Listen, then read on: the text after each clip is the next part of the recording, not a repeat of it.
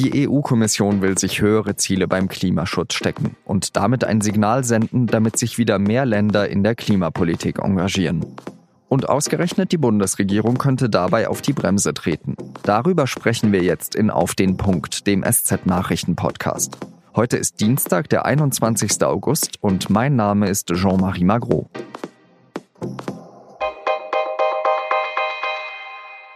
Wir erleben gerade einen der heißesten Sommer der Geschichte. Einige Forscher sprechen sogar von einer neuen Heißzeit, dass man also den Klimawandel gar nicht mehr aufhalten kann. Durch die spürbare Hitze in diesem Jahr kommt aber wieder Bewegung in die Klimapolitik. Zumindest hat Brüssel dazu einen Vorschlag gemacht. Klimakommissar Miguel Arias Cañete will, dass die EU-Mitgliedstaaten ihre Klimaziele erhöhen. Die bisherige Vereinbarung lautete, die Mitgliedstaaten sollen bis 2030 40 Prozent ihrer Treibhausgasemissionen einsparen. Nun fordert der EU-Kommissar 45 Prozent Einsparung. Der Klimakommissar Cañete hat angekündigt, einen Plan vorzulegen, der bis Oktober beschlossen werden könnte. Der Spanier will, dass Europa so eine starke und glaubwürdige Position bei der nächsten Weltklimakonferenz einnimmt, die 2020 in Katowice stattfinden wird. In letzter Zeit waren die politischen Bemühungen in der Klimapolitik etwas ins Stocken geraten. Die Vereinigten Staaten von Amerika sind letztes Jahr aus dem Pariser Klimaabkommen ausgestiegen.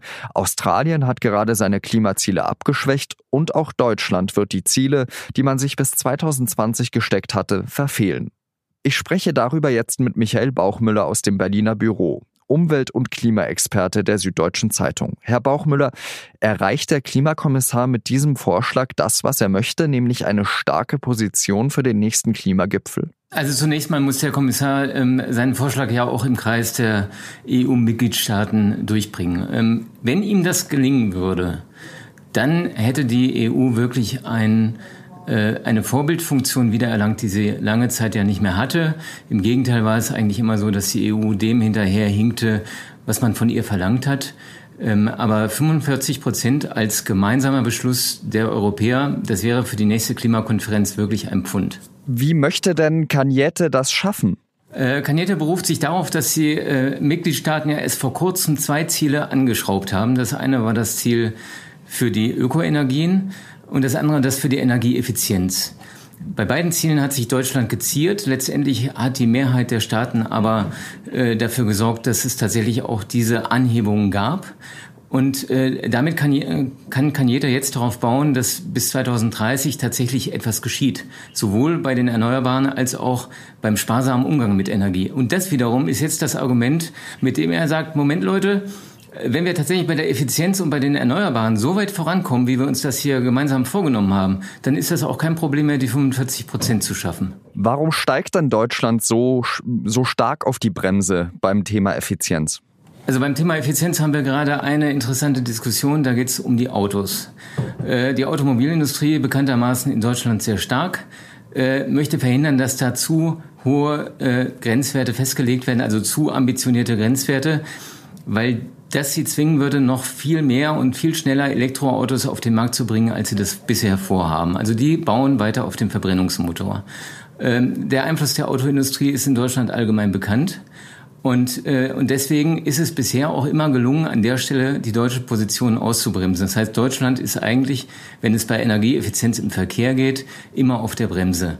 Jetzt heißt es ja auch immer in Deutschland, äh, Klimaziele, die müssen wirtschaftsverträglich sein, die müssen realistisch sein. Wie realistisch ist denn dieser Vorschlag von Cagnette? Naja, wie ich eben schon gesagt habe, wenn die Europäer tatsächlich an die Ziele halten, dann ist das durchaus realistisch. Da haben wir in Deutschland natürlich mit der Braunkohle äh, sozusagen das beste Beispiel Europas.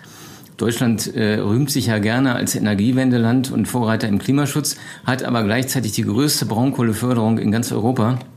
Das heißt, ähm, da muss sich was tun. Und wenn sich da was tut, gerade äh, berät darüber ja eine Kommission in Deutschland, dann ist das auch in Deutschland nicht schwierig, diese Klimaziele zu erreichen. In Deutschland wird dann aber auch immer entgegengehalten, das ist doch überhaupt nicht sinnvoll, äh, sich anzustrengen, wenn der US-Präsident den Klimawandel leugnet. Natürlich, wenn jeder sagt, der andere macht nichts, dann lohnt es sich auch nicht für denjenigen etwas zu tun. Es funktioniert Klimaschutz nur, wenn alle auf den anderen zeigen oder auf den jeweils anderen zeigen können und sagen, seht, der macht was. Wenn die Chinesen äh, die Europäer sehen und sagen, aha, die Europäer, die tun tatsächlich was, die tun etwas für die Modernisierung ihrer Volkswirtschaft, dann ist es auch innerhalb Chinas äh, leichter, das, äh, eine solche Politik durchzusetzen. Und so ist es in äh, vielen anderen Staaten auch. Trump hat versucht, äh, durch seine Abkehr vom Pariser Klimaabkommen äh, gewissermaßen eine Spirale nach unten einzuläuten, in der dann tatsächlich alle sagen, naja, wenn Trump nicht mehr mitmacht und die USA nicht mehr mitmachen, dann lohnt sich das alles nicht. Und wir sehen jetzt, das hat nicht funktioniert. Trump hat es nicht geschafft, tatsächlich diese Abwärtsspirale in Gang zu setzen, sondern, und das ist jetzt das Schöne an diesem Vorstoß von Cagnete, möglicherweise passiert hier genau das Gegenteil.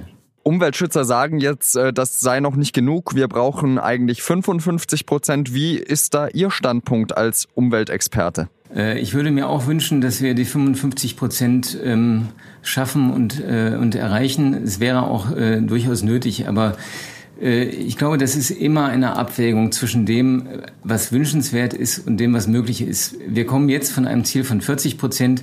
Das äh, ist locker zu erreichen und äh, da sollten 45 Prozent wirklich für die Europäer kein unerreichbares Ziel sein. 55 Prozent ähm, sehe ich im Augenblick nicht, wie das im Kreise der EU-Mitgliedstaaten eine Mehrheit finden kann. Und dann ist es mir lieber, erstmal ein ähm, Ziel anzugehen, das vielleicht nicht so ambitioniert wie nötig ist, aber das immerhin dann auch eine Mehrheit findet innerhalb Europas, als eines zu wählen, das so hoch ist, dass äh, viele Staaten äh, schon von vornherein sagen, naja, das äh, wollen wir mal sehen, ob wir das tatsächlich einhalten. Sagt Michael Bauchmüller aus dem Hauptstadtbüro der Süddeutschen Zeitung. Vielen Dank. Und jetzt drei weitere Nachrichten, die an diesem Dienstag wichtig sind. Nach Angaben der Bundesagentur für Arbeit finden immer mehr Flüchtlinge eine dauerhafte Anstellung. Den Zahlen vom Mai zufolge haben mehr als 300.000 Menschen aus den acht Hauptasylländern einen Job. Das sind 88.000 mehr als im Vorjahr. Die meisten davon sind sozialversicherungspflichtig beschäftigt. Rund eine halbe Million der Menschen aus diesen Einwanderungsländern sind noch arbeitssuchend gemeldet. Die Bundesagentur für Arbeit führt die positive Entwicklung auf die gute Konjunktur zurück. Die USA haben einen früheren KZ-Wächter nach Deutschland abgeschoben. Der heute 95-jährige Jakiv Pali ist gebürtiger Pole und wurde 1943 für die SS ausgebildet. Später arbeitete er als Wächter im Arbeitslager Trawniki in Ostpolen. Dort soll er US-Ermittlern zufolge am Massenmord an bis zu 7000 Juden beteiligt gewesen sein. Nach dem Krieg reiste er unter falschen Angaben in die USA ein und lebte bis jetzt in New York. Ein US-Richter hatte seine Ausweisung schon 2004 angeordnet, doch kein Land wollte ihn aufnehmen. Der Mann soll in eine Altenpflegeeinrichtung in der Nähe von Münster gebracht worden sein. Es sei unwahrscheinlich, dass er in Deutschland noch vor Gericht gestellt werde. Nach mehreren Tagen im Mittelmeer ist ein Schiff der italienischen Küstenwache im sizilianischen Catania eingelaufen. An Bord befinden sich 177 gerettete Flüchtlinge. Sie dürfen das Schiff aber zunächst nicht verlassen. Italiens Verkehrsminister Danilo Toninelli von der Fünf-Sterne-Bewegung hatte zwar die Erlaubnis für die Einfahrt in den Hafen gegeben, Innenminister Matteo Salvini will die Menschen allerdings nicht an Land gehen lassen. Er warte auf Antworten von Europa, hieß es wörtlich aus Kreisen des Ministeriums. Italien hatte die EU-Kommission am Sonntag dazu aufgefordert, andere Mitgliedstaaten zu finden, die gerettete Flüchtlinge aufnehmen. Neben Italien weigert sich auch Malta, seine Häfen für Flüchtlinge zu öffnen öffnen.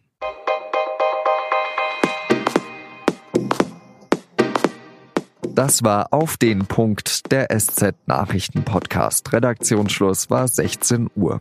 In der Mittwochsausgabe der SZ empfehle ich Ihnen die Seite 3. Während heutzutage immer wieder die Schließung von Grenzen gefordert wird, lässt man in Südtirol die offene Grenze zwischen Österreich und Italien hochleben. Eine Reportage, aufgeschrieben von David Pfeiffer. Ich wünsche Ihnen eine schöne Zeit und sage Adieu.